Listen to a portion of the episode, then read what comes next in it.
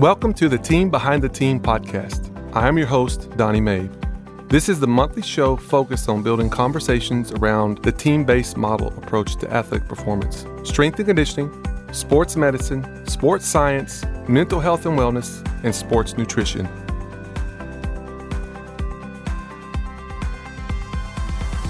Well, hello, everybody, and welcome back to the Team Behind the Team podcast.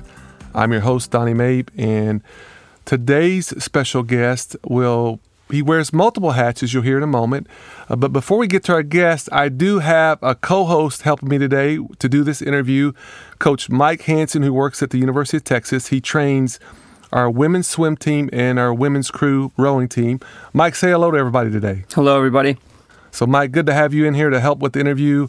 Uh, Mike and Dan have a have a relationship through uh, Coach Cal Dietz and just through following uh, Dan Fichter Fichter uh, uh, on different uh, things you've done. So, without further ado, let's welcome our guest. So, Dan Fichter. Am I saying it right, Coach? You're saying it right. So, Dan, welcome to the show. Say hello to everybody. Hello, everybody. It's great to be here. And uh, he got in late last night. Dan is here speaking at our clinic this weekend. This is January, and he got in from New York, right, Coach? Yep.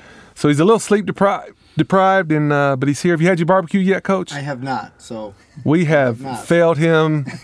We'll get there. we'll get him. We'll get him. We got to get him Tex-Mex, and we got to get him barbecue. So uh, a little bit about Dan, and uh, I'm gonna turn it over to you, Mike. But Dan is the owner of Want to Get Fast. It's a sports performance business in Rochester, New York, and the head football coach at. Say it again for us, Coach. Irondequoit High School. I cannot say that yet. I need to work on it. But he's a head high school coach, and he's one of the most innovative and educated coaches in our field. And I would uh, attest to that. You spoke to our staff today, and it was just, it was absolutely phenomenal.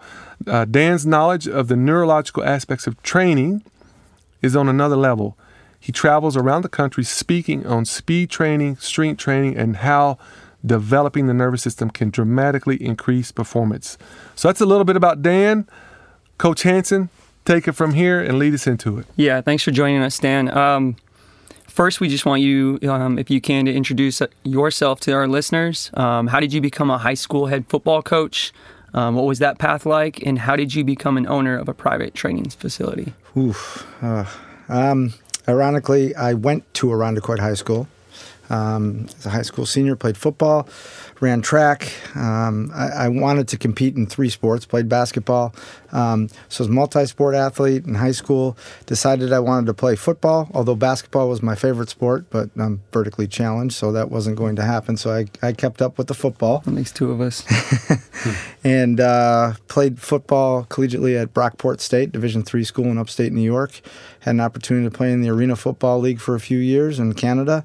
Um, so with that quest of trying to play professional football, I delved into the the strength training and the speed training, and it just absolutely intrigued every part of me um, to figure out how people run so fast and are so strong. Um, from there, I got my degree from Brockport and I started to teach. So I was a high school phys ed teacher for 11 years. And in that time period, I was running my gym. And probably about halfway through opening my gym, I was like, I, I, I got to do this full time to be able to commit to it. So I left teaching, left teaching for about five years to open up two businesses, one in Rochester, New York, and one in Tampa, Florida. Um, and all that time, I was an assistant football coach.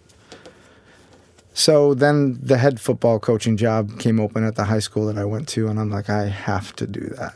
That's something that you know, amazing, yeah. you just feel like it's it's your calling. And uh, so I closed the gym in Tampa, and I said I'll have one gym here. I'll go back to teaching, and I'll be the head high school football coach. And I've loved every second of that change, and just the ability to meet new people and coming out here. it's, it's been a blast. It's been a Yeah, blast. that's awesome. Um, your, your your approach to training is unique in that you use a variety of methods um, that aren't too commonly used uh, to influence the neuromuscular system in order to maximize performance. Um, so, can you talk about why the nervous system is so important for performance, and then maybe dive into a few brain-based uh, methods that you do use? Well, I think the nervous system is important because, I mean, most people talk about training the central nervous system when they're training. I, I take a little bit more um, a philosophy about brain-based stuff. Are we really addressing right hemisphere, left hemisphere? Are we talking about cerebellum stuff?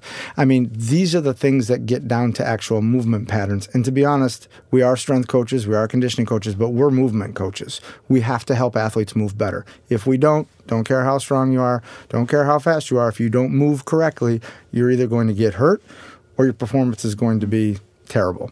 So that quest, and you know, you talk about there's a lot of different philosophies rolled into what I do because I've learned from so many great people. I, I tell you, if there's anything that I would brag about, it'd be the opportunity that I've had to study with different people and the great mentors I've had. Um, you know, I, I've been out with Mel Siff from Super Training. I've had an opportunity to sit down with some really phenomenal strength and conditioning coaches and just learn from people and continue to learn. And then from there, you develop what you do. Mm-hmm. Coach, you kind of you, you kind of talked about it today with our staff, but uh, what are some things you do to assess your athlete's nervous system readiness? You know, today Omega they got a lot of technology, but I mean, really, the coach's eye still is probably one of the best tools. Would you agree? Yeah, I, I really believe that. And so, what I do is I take a look at three or four different systems in the body to see how we can impact movement. One of those systems is the vestibular system. So, and I'll talk about that tomorrow when, when I speak to in that seminar is how do we evaluate the, the vestibular system? We'll also talk about the eyes and the power the power behind the eyes, not just from lifting heavy weights, but how it can impact our human gait, which is what we're all chasing. And as much as we all like to lift weights and do these things, your gait pattern is so responsible for the success that you have in athletics that you have to address it in training. You have to. Um, so we'll address the proprioceptive system, the vestibular system, the visual system, and we try to we try to pack that all into what we're normally going to do in a workout. And if I can get that involved in a weight room session, without kids knowing I'm doing it, that's the way I like that's to key, do it. Isn't it? Yeah, that's key. Yeah, because then they're they're asking questions like, "What? Why this? Why that?" And it, their job is to get better. And if they're getting stronger while I'm implementing these techniques, that's all that matters. Do you, do you have a few examples of as far as how you address whether it be in the warm up Yep. or during your your session, um, whether it's the vestibular system um, or the ocular system, whatever Yep. it may be? So today we talked a little bit about eye dominance, Yep. right eye dominant, left eye dominance, and we, we showed examples of how that can create strength or how can it can actually limit you. So if you know that that's a strength or you know it's a weakness, training it is going to help it, right? So I don't think many people train their weak eye in a gym. The gyms that I've gone and talked to people, they don't No, understand no. those concepts. So, but it's pretty powerful and it gets instantaneous results. So we address that. The vestibular system can be added to anything um, as a potentiation because it's responsible for your extensor muscles. So spinning and rolling and tumbling, all these things activate your vestibular system, which in turn kicks in same side extensors. If I can do that, I'm going to enhance performance. So it's kind of like a no brainer that I want to get these involved right away before we work out and even after to recover because the vestibular system is responsible for your parasympathetic nervous system. If we can get those kicked in as we're done training and I can get back to that normal heart rate, I can get back to our rest and digest, I'm ahead of the game, recovering faster. Yeah, I really like that example you gave us uh, earlier today. Um, if you're a right tackle, um, and maybe your right eye is not so dominant or not as dominant as your left eye, um, that can be a weakness if you have an end coming off the edge to your right side. Yep. And uh, learning from a lot of great football coaches that you have to have an answer. You always have to have an answer Yeah, for they somebody. do. They want. They want to know. Right. So, I mean, as, as a football coach, I'm not quite sure I have an answer why my right tackle can't kick slide, and every time that the left end's coming in, he can't block him. Well, he might not be able to do it because he's left eye dominant, and his right visual field is weaker. Right. So, knowing how to train that can make you a better football player. It's good Right. stuff. That's really good. What about if we were to go into your weight room, coach? What kind of, if you were to give us a little bit of a, a snapshot, what kind of exercises, um, methods you would be using to enhance performance. Well, the two guys who run my gym now, Nick Marino and, and Donato Clemente, they, they made the trip up here with me. Um, what you would see from them are two guys that have been through the system before that are as explosive as anybody I've ever coached in the gym. And both have over a 40 inch vertical jump and can bench press two and a quarter until you tell them to stop. But what you'll see is force absorption. Can your body absorb force? And can it absorb force in the proper position? And once that happens, good thing starts to happen. But that, those are two coaches that can demo everything. Yeah, they're pretty good. I can't do that anymore. They're, they're Yeah, pretty good. I'm, Yeah. I'm right there with you, coach. So. Those are the interns we try to recruit to all of our uh, demonstrating for us. Yeah. Um, we've kind of already addressed this a little bit, um, but we could maybe dive a little bit further, and that's um, in your observation or in your opinion, are there any key variables um, or even pieces to performance that get swept over in our field, um, maybe are underutilized, um, whether it be isometrics or whatever other methods, um, anything that's largely unexplored? Yeah, I'll say two things. One is the relationships you have with the kids that you're training. I think it's important for, for them to trust you and to have faith in you as you're starting to, especially in a program like mine where things are different. It doesn't look like a normal weight room, right? So they have to build that trust. So you have to show them that you care about them in order for them to care and for them to get better. So that'd be number one. Number two is definitely the use of isometrics. Um, isometrics in various positions, isometrics as it relates to recovery, as it relates to a potentiation, um, in all phases. Um, and then addressing the gait, the human gait. If you're not addressing it, um, I think you're really minimizing the, the results you're going to get. Yeah. Uh, we talked a little bit again about it today um, with long duration isometrics, Yep. um, or whatever name that you do have for those. But holding a position, um, typically seen as like a yielding isometric, Yep. um, one that you're not pushing against a movable object. Um, what are some um, adaptations that you seek when you utilize those, um, Well, and how you coach them? Yep. Well, I think Jay Schroeder is the guy who who, who claimed that and, and started that. But isometrics had been around for a long time with the with the Russians about joint specific isometrics and all that stuff. And we know that it works, and we know it's a real powerful way to get strong. What we didn't realize up until recently is that when you do things in a split squat stance and you're working isometrically there, you are actually the brain will actually complete the process for you. So if you are in a split squat lunge, you are actually working on your sprinting gait and your brain believes that it's operating at full speed. So now you're minimizing the impact forces.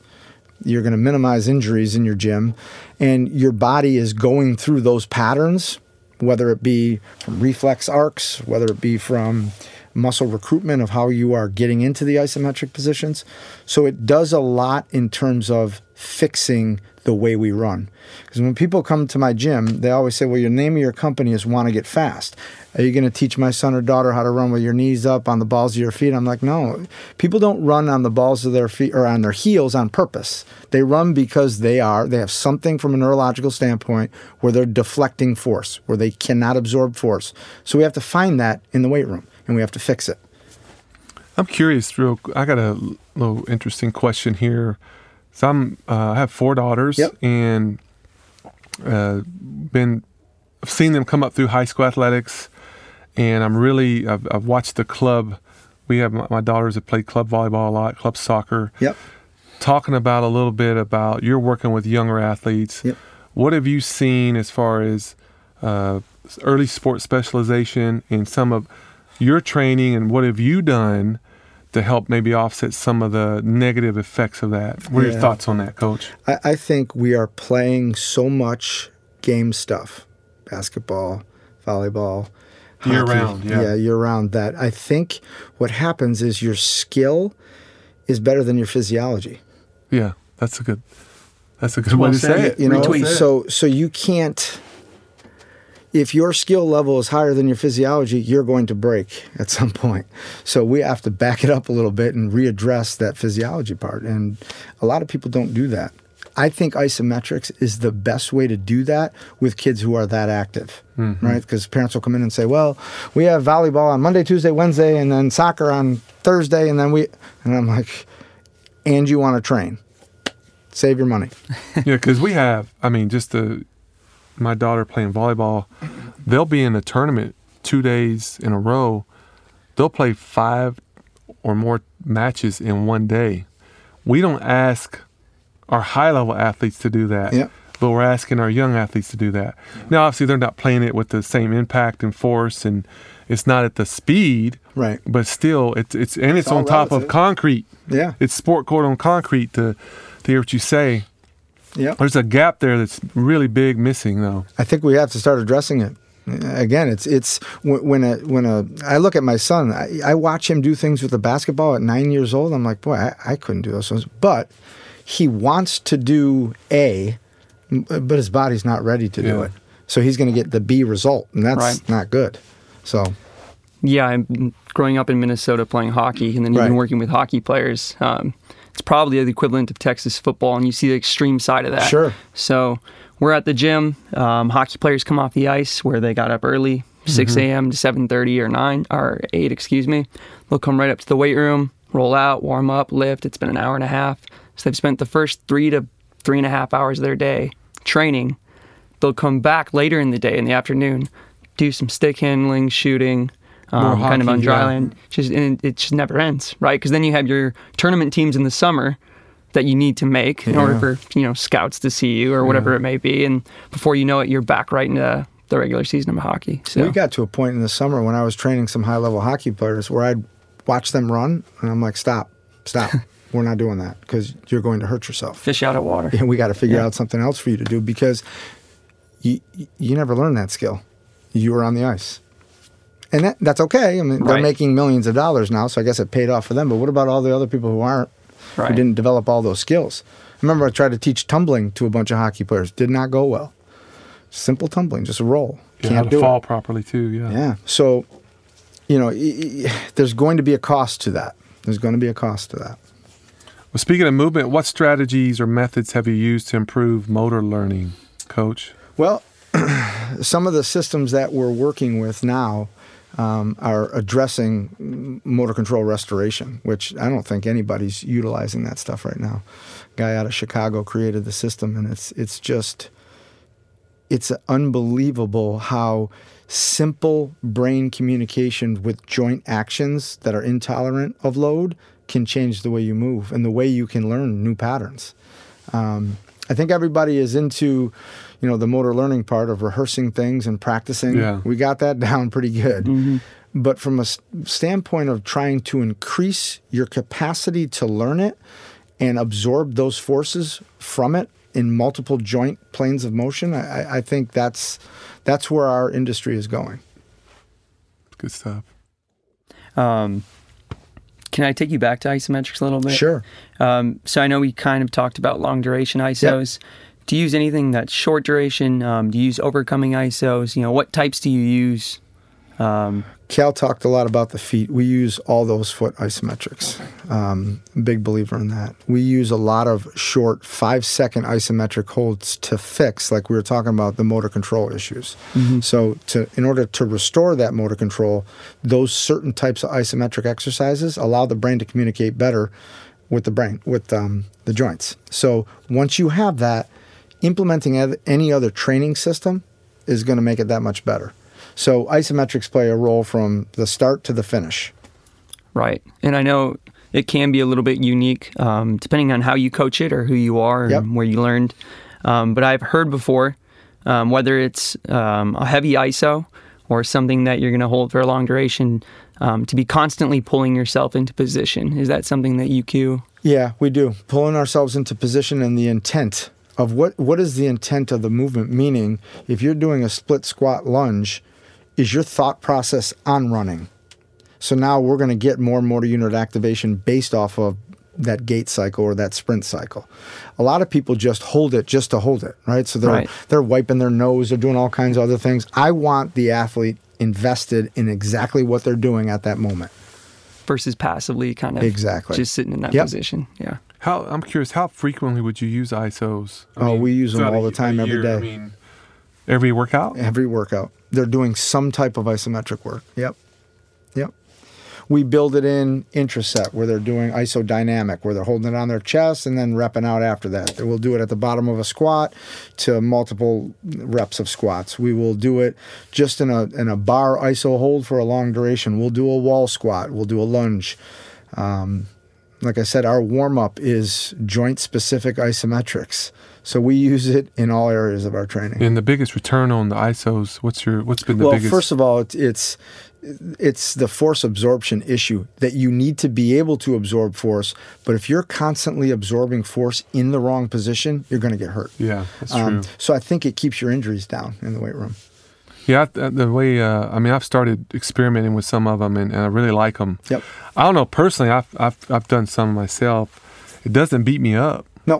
And that's what I think. Yep. You know, I don't feel like my muscles are they feel strong still. Yeah. But I'm not walking around like kind of like, oh man, I just went through a tough session right there. You know. Right. Yeah, you're still getting that neuro stimulation from it um, without having to Yep. put your muscles through the work of it. So Because if you think about like a yielding isometric or something where you're pushing against something that's not moving, right? You're gonna rip, you're gonna rip apart a little bit. That's pretty, you know, intense workout. When you're pulling yourself into position and holding end ranges of motion, it's a completely different um, animal to the brain. And then while we're in those positions, I'll begin to add other neurological stacking, we call it. So whether it's eye exercises, vestibular exercises, um, vestibulocollic reflex stuff, um, all look like weird tricks, but they're they're just sensory input that's making the motor pattern that we're creating in that isometric even more powerful. Yeah, you make me think. I, we just took a course recently, and I don't know if you've looked into it yet, but it's called stick mobility. Okay. and we've got the sticks in the gym. and It's fairly new. It's not that new, but it's just a system built around ISOs. Yep. When you get when you get right down to it, if you want to increase mobility of a joint, you've got to you got to have these ISOs, Yeah. and there's varying degrees. They don't use isometrics. They use I think it's irradiation is the, their terminology. It's Yep. a little different Okay. And they use it a lot for priming for doing some of the bigger lifts. Mm-hmm. But also, again, I think just from taking the course, it opened up my eyes of just the, the importance and power of just holding positions with tension, Yep. and that opens it up. So You you look at kids' position now, it's terrible. We have to go back and reteach kids how to get in the proper position for anything. right, And I think we we go from A to Z so fast because their skill level is taking off so much that they think when they come in the weight room, this is going to be easy. You got to go back and get to those rudimentary. right, yeah. With the um, with the tissue re-education, so our rowing, our rowers tried that uh, this year for our GPP. It was Yep. the second year in a row we've done it. Um, but we threw them into a long duration ISO, so two minute, three minutes. Um, we went up to four minutes. Um, but you, you can see the difference. Like that comes back to the coach's eyes. In the warm up, you can kind of see when they stand. So with our rowers, they do thousands of strokes a day where they don't get to full hip extension, and that's on top of sitting in class for however many Yeah, hours good- a week they're in. good in. observation, right? yeah. So we'll do those um, those split lunge isos where we put them in that position, and they're cued to pull themselves down to just above the ground. Um, and whether it works or not, I don't know. But from the eye test, it's like they stand up after that and they're sore, but they just they stand taller without even being told. and they're Um, ready to do it again. Yeah. they can recover at the same time. That's right. That's kind of neat when you're when you're talking about brain stuff. It's also reflex driven. So if you are training something, you should be recovering at near the same time. Right. Um, so the other the other part with with ISOs that that we'll do is a lot of times we'll control their breathing. Right. So I- I'm a big. We put water in their mouth, and it forces nasal breathing. When you start to manipulate that, the performance gains are incredible.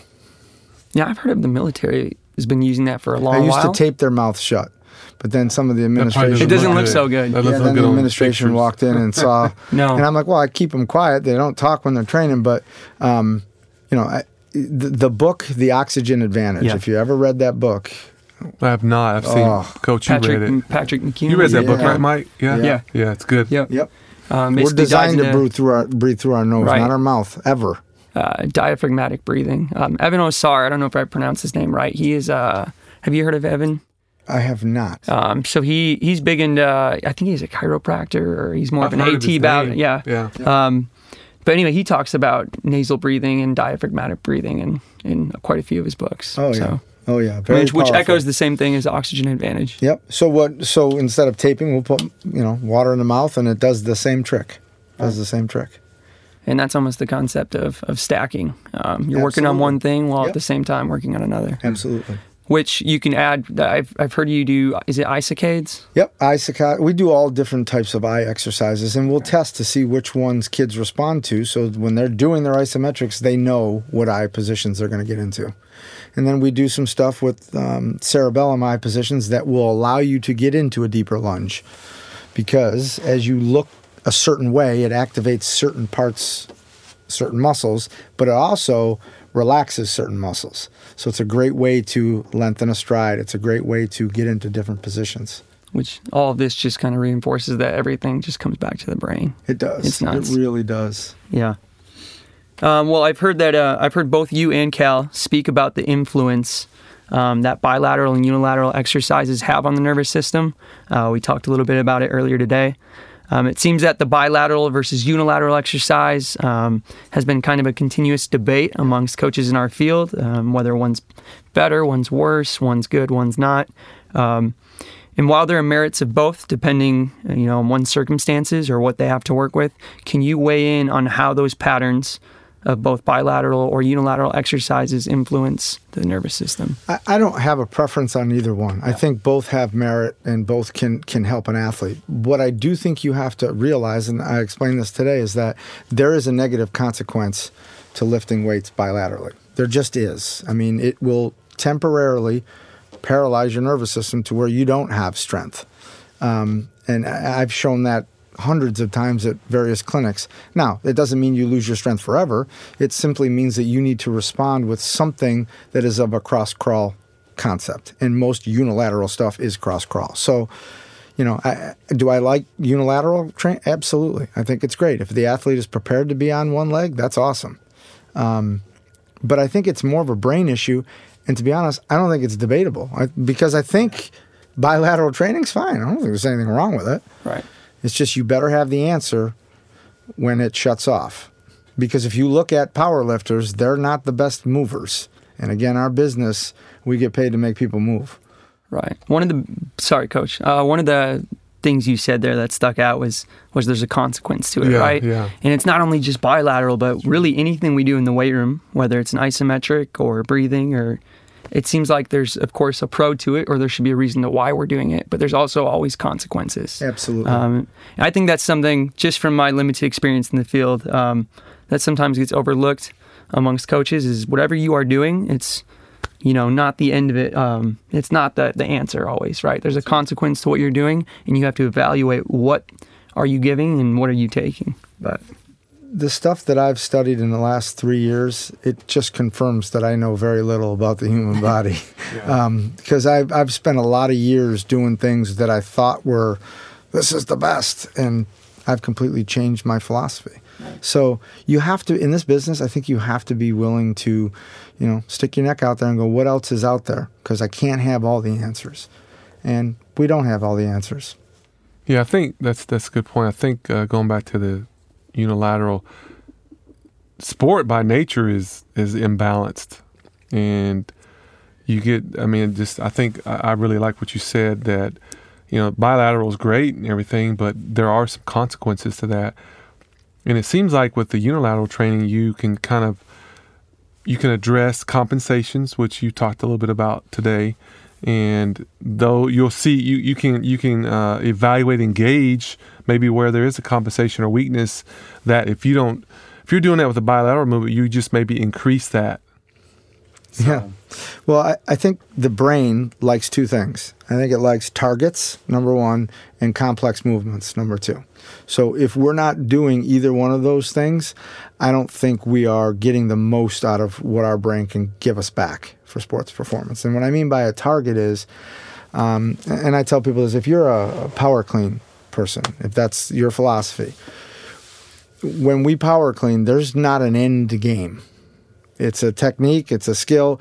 But if I picked my foot up and put it in a certain area, that's a skill and a target that I have to get to. So now the brain's going, hmm, I'm a little bit more interested in the end product here. So if my foot ends up on a wall where there's an X and my hips are in the right position that it would look like when I was running, now that becomes a little bit more specific to the brain. It has a target. And now, from a motor learning standpoint, if I learn how to do that, I've also put my hips in the right position to be a, a better runner. So, so targets are one, complex movements are another. We have to be able to give our brain complex movements, something new, something novel, a new stimulus, or else it becomes lazy.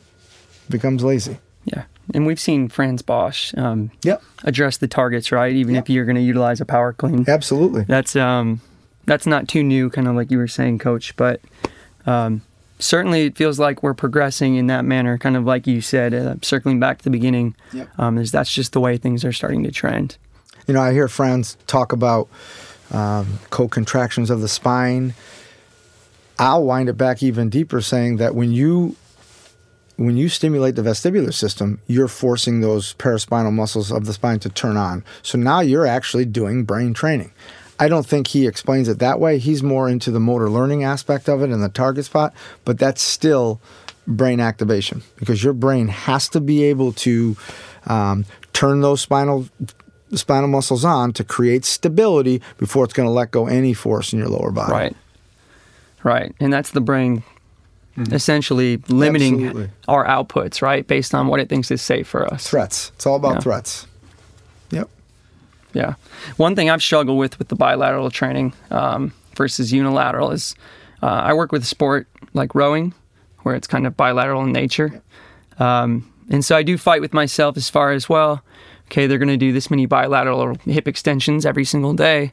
Um, how much unilateral training should I do? Um, what offsets the brain? Is it even is it even worth putting time in to do that? Because I don't know, you know, exactly if what I'm doing is Right. exactly helping. But Well, I think one of the things you can do is is test it, muscle test it, right? So if they're if they're rowing and you're muscle testing them, and and again, it's not just a muscle test to see how strong you are. It's more of a neural response of are they engaging, are they locking out.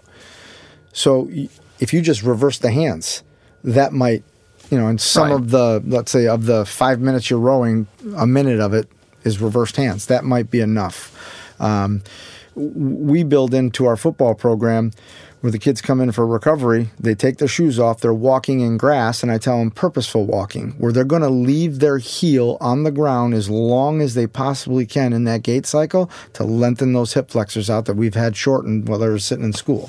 So we're killing two birds with one stone. We're gaining electrons from the ground by grounding, mm-hmm. strengthening our feet, and we're walking with a purpose mm-hmm. because now if I'm taking a thousand steps, that's a thousand steps of a longer hip flexor. And I, I tricked him. that's big time. Yeah, I kind of wanted to. I'm just out of the curiosity of me. I want to change gears just for a second, and because I want to circle back to some things you said earlier uh, when you were introducing yourself. You're a head coach. I am. That to and you you own your own business, I do. and you you said you opened up two. I did. So, just as a as a professional, Mm-hmm. um, when I heard you say that, I, that was just a daunting task. When you just being a head coach and having your own, and you you travel and speak. Can you just talk a little bit? What's it like being a head coach, and then obviously you're an entrepreneurial, Yeah. got this kind of side to you. And I think a lot of coaches have this side to them. How do you do that? What kind of where'd that come from? Well, I, I'm I'm blessed because first of all, two different reasons. N- number one, I have great people all around me. I've had the opportunity to hire some great people. Like my staff on the football program is, it's got to be tops in New York State. I mean, I've got guys that have won state championships to young coaches who have that fire. So when you in order to be a great leader, I think it's it's servant leadership makes you a leader, right? So you have to be able to give back to the people that are helping you, um, and, I've I've been blessed with that. The, the second part of that, in terms of running running a business, is I've been blessed because I don't I'm not a businessman. I love to train. I love to watch people get stronger and faster. It's been a passion. And when it started, all it did was fund my research. Now it, I'm lucky enough where it can bring in a little bit of an income, but it's nowhere near where it should be. But just because, I'm to be honest with you, if I can do it, it's like cheating. I love it. You don't have to pay me to do it. I love it. Um, and the two guys that are running it now, are just as vested in it, and it's awesome to see. Any So- plan to write a book in the future? Do anything like that? Yeah, I think Cal and I are gonna write a book. I hope. Whoa, whoa, we got. Do we have that on record? Oh, we got that that recorded. We're going to hold you to it, Coach. Yeah, I, I've I've always thought I'm not a good writer. I'm I'm a doer. Like I wanna I wanna be in the weight room. I want I want to be involved in it. Um, but I always wanted someone to maybe just kind of jot down things as I'm talking because as it comes out, sometimes I don't even understand what I'm saying. it just comes out.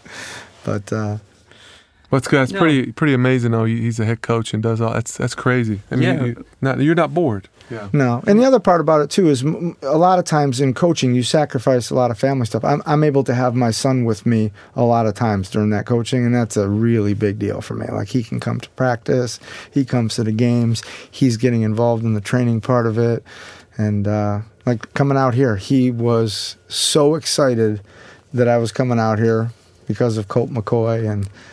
and That's it's good that's, stuff. Uh, I tell you what, Texas Lifelong fans all over. fan. That's right. The eyes of Texas are upon you. Always, coach. Always.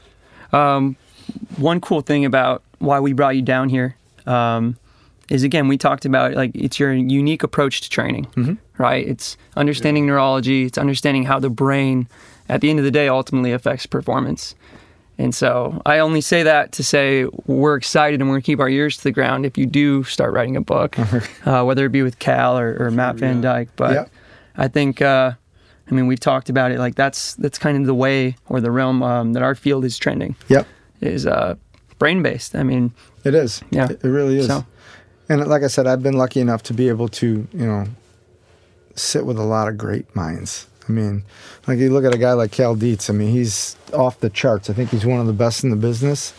Um, and it, it's it's awesome to hear people speak. Like I'm looking forward to listening to the speakers tomorrow. Um, it was wonderful to come into your weight room today and watch your staff go to work. I mean, you can Yeah, learn something everywhere you go. Appreciate you can it. learn something everywhere you go. absolutely. Well, just here, uh, you obviously are well read. Any, uh, so there's some bookworms, I'm sure, listing research junkies Yep. out there, uh, professional development.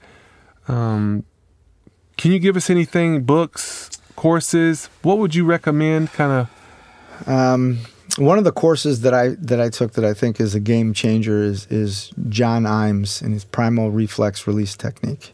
Um, it basically deals with Sherrington's law of reciprocal inhibition, and it's pretty powerful how we can use it in the weight room and the therapy table. It, it's that was profound.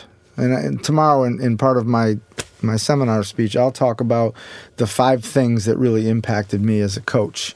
One of them was being able to sit down with Dr. Peter Weyand and and listen to his research on human locomotion. Um, and having an opportunity to speak with some of these great minds that aren't necessarily in quote unquote the strength and conditioning field. Um, I used to think when I was younger, oh, therapy, you know, they're going to balance on a Swiss ball. I can't make that happen in my weight room. So I shut it off to not listening. And then I started thinking, you know what? Let me listen and see if I can gain something to help what I do. And lo and behold, It's all about your filter. yeah. And David Epstein, if you've heard of that author, Yeah. he just finished a book that came out called Range. He says ex- basically the book, you just said it in a nutshell, that if you want to find answers to whatever you're doing, your field or whatever, don't stay in your, f- don't stay in that one. You got to broaden that range Yep. to find creative solutions and answers to problems that you, that you have within your context. Right. I, I've had medical doctors come in and we'll do some reflex stuff. And they're like, this is unbelievable. I'm like, you're a medical doctor. How did you not know that Right. we have this? And they're like, well, that's not what we do. What we do is we It's not mainstream. Yeah. Right.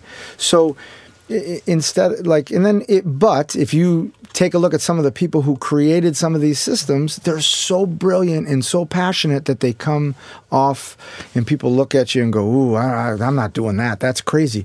But they have something good. I can't tell you how many times I was at a lecture and people would walk out. Strength coaches would walk right out of a lecture because somebody said something that was so unbelievably blowing Different, people yeah. away and different that, that that can't be true and walk out. Well, they missed the last part of it because the last part was the best part. I'm not going to use the first part, I'm going to use the last part. So there's always something to learn. Whether you hate something or not, you can learn. Yeah, I mean, here at Texas, we have, um, like you said, we have athletic trainers, behavior health, nutritionists, strength and conditioning coaches, sports science. Yep.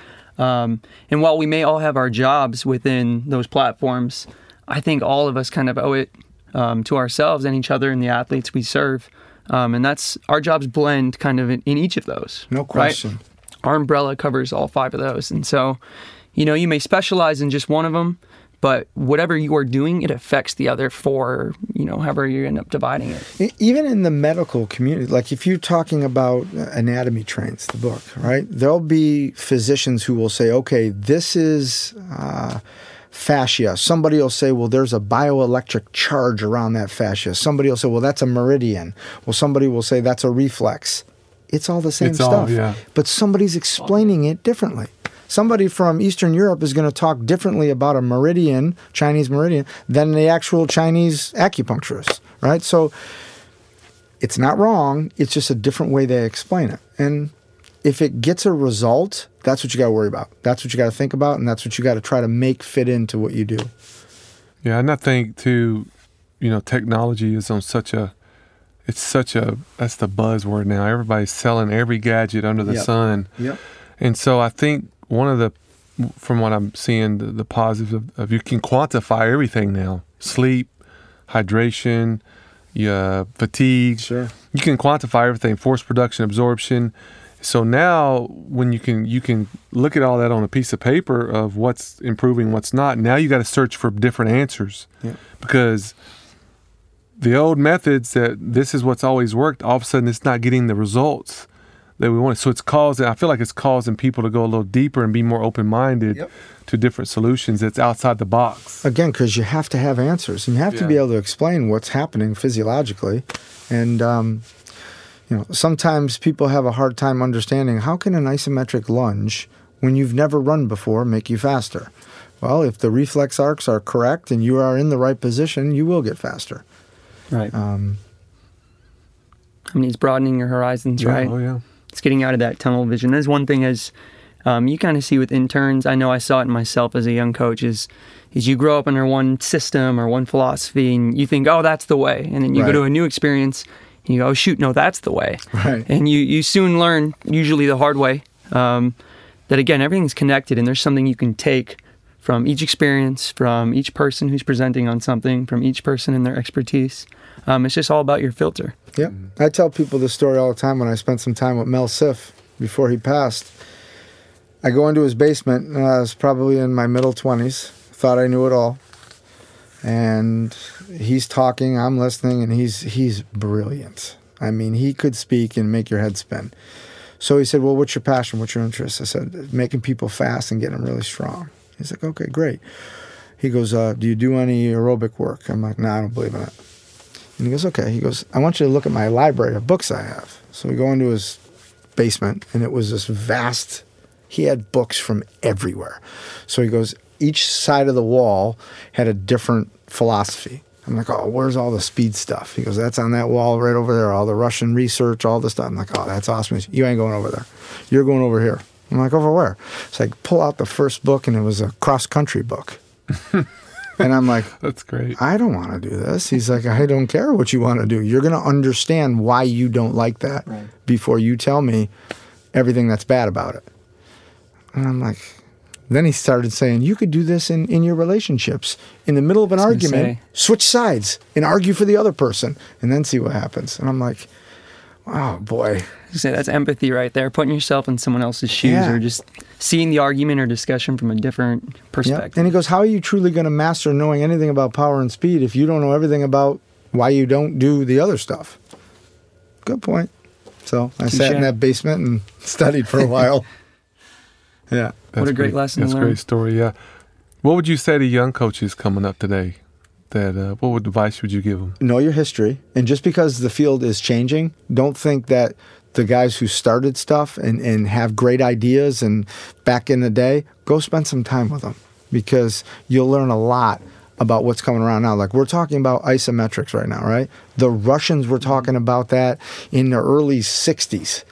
And now all of a sudden people are going, oh, isometrics are great. Well, the Russians Come back that- around, yeah. Right. It'll come back around. So so go after the people that have been in the business for a while and just listen to them. Even though you might not have the same philosophy because you just got out of school and you know everything, listen to them. They will enlighten you.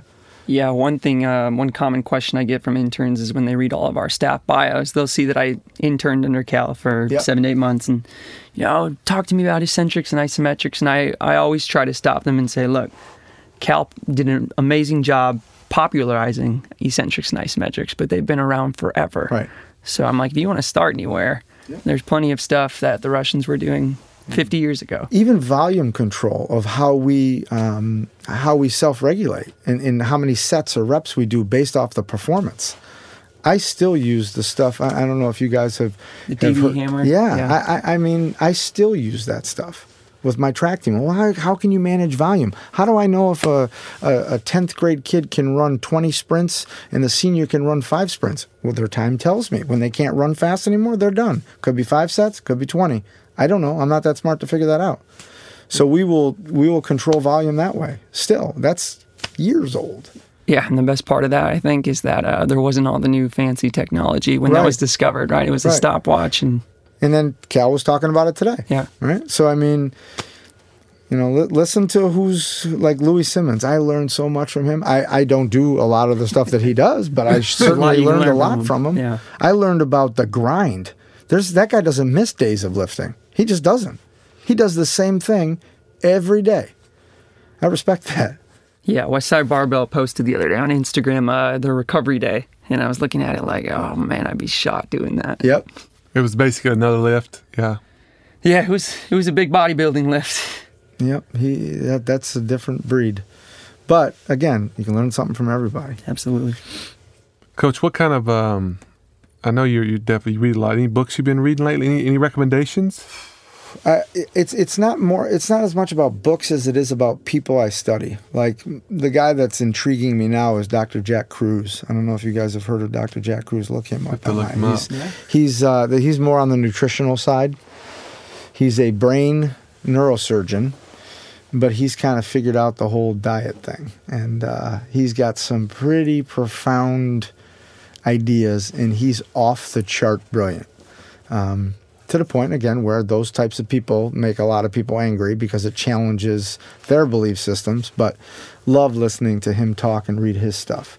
Um, so that's kind of where I go. And then you know you work your way back. The guy's a neurosurgeon, so he knows certain things about the brain, what happens when you eat certain foods, neurochemicals, and here we go. And now we trace it all back to performance. And if a person can get in and out of a car pain free, or a person's trying to jump 43 inches, there's no difference to me. To me, it's it's about performance. Very true. Very true. Jack Kruse, that was his name. Yeah, Dr. Jack Kruse. To look him up. He's the man. He's the man. Anything else, Coach Hanson, today? I feel like we could talk for hours, but uh, that's all I got right now, Coach. I appreciate your time coming to visit with us today. It's been awesome. So, Yeah. um, if any of our listeners do want to connect with you um, or reach out to you, um, do you have any contact information you would be willing to share? Yeah, they can uh, they can hop on our Instagram page. Um, I think it's WGF1. Um, we have a Facebook page. I have a personal Facebook, so we're we're all over the internet. Um, never been a big marketing guy. Um, No. You know, my rule was when I started training athletes was if the father or mother calls me three times, leaves me a message three times, then I'll call them back because I know that they're that serious about training. If they call me once and they never call back, they never wanted to train anyways. Sure, you gotta. Yeah, you do gotta be persistent for sure. well, cool. Well, Coach Dan, it has been an absolute pleasure uh, doing this podcast today, interview with you, and thank you for making time. Coach Hanson, thank you for making the connection. Yes, sir. You are the man. So Yes, sir. I uh, I heard Cal in a podcast drop your name. Okay. And anytime Cal does that, I've learned um, over the years that it's probably a pretty important resource. So it took me a little bit to find you. That's Um, awesome. When I first asked Matt Van Dyke, I was like, "Do you know? Do you know who Dan Fichter is?" He's like, "I have no idea who that is." Yeah. And a few weeks later, after going to the what is it, the TFC? Chicago, yeah, he came out to Chicago. He came back and he goes, "I know who Dan Fichter is, and uh, he's gonna come visit, and we're just glad that you made the trip to Austin. So Thanks for the invite. It's been awesome. It's Well, been we're gonna get you some Tex-Mex tonight. I think. I think Yeah. that's accurate, and we got to get in we'll barbecue get in before he gets out of here. point. But can you do it one time before? you- Can you do a hook 'em for us, Coach? Hook 'em. Hook 'em. He's Hook a- 'em. Hook 'em. Coach is a, a, a Longhorn fan, and we Oh, definitely that, that's even more special to have you here. So we thank you for your support of our programs here at Texas, and uh, it's been real. Coach Hanson, thank you for joining us today. And that's it from the Team Behind the Team podcast. We will catch you on the next episode. Hook 'em horns. Thanks so much for tuning in and listening to this episode of the Team Behind the Team podcast. For future episodes, go to iTunes, Spotify, Google Podcast, or Stitcher. We definitely want to keep having great guests on the show and great content. So if you have a moment, please go to iTunes, leave a rating and review, and let us know how we're doing. I'm Donnie Maib, and thanks so much for tuning in.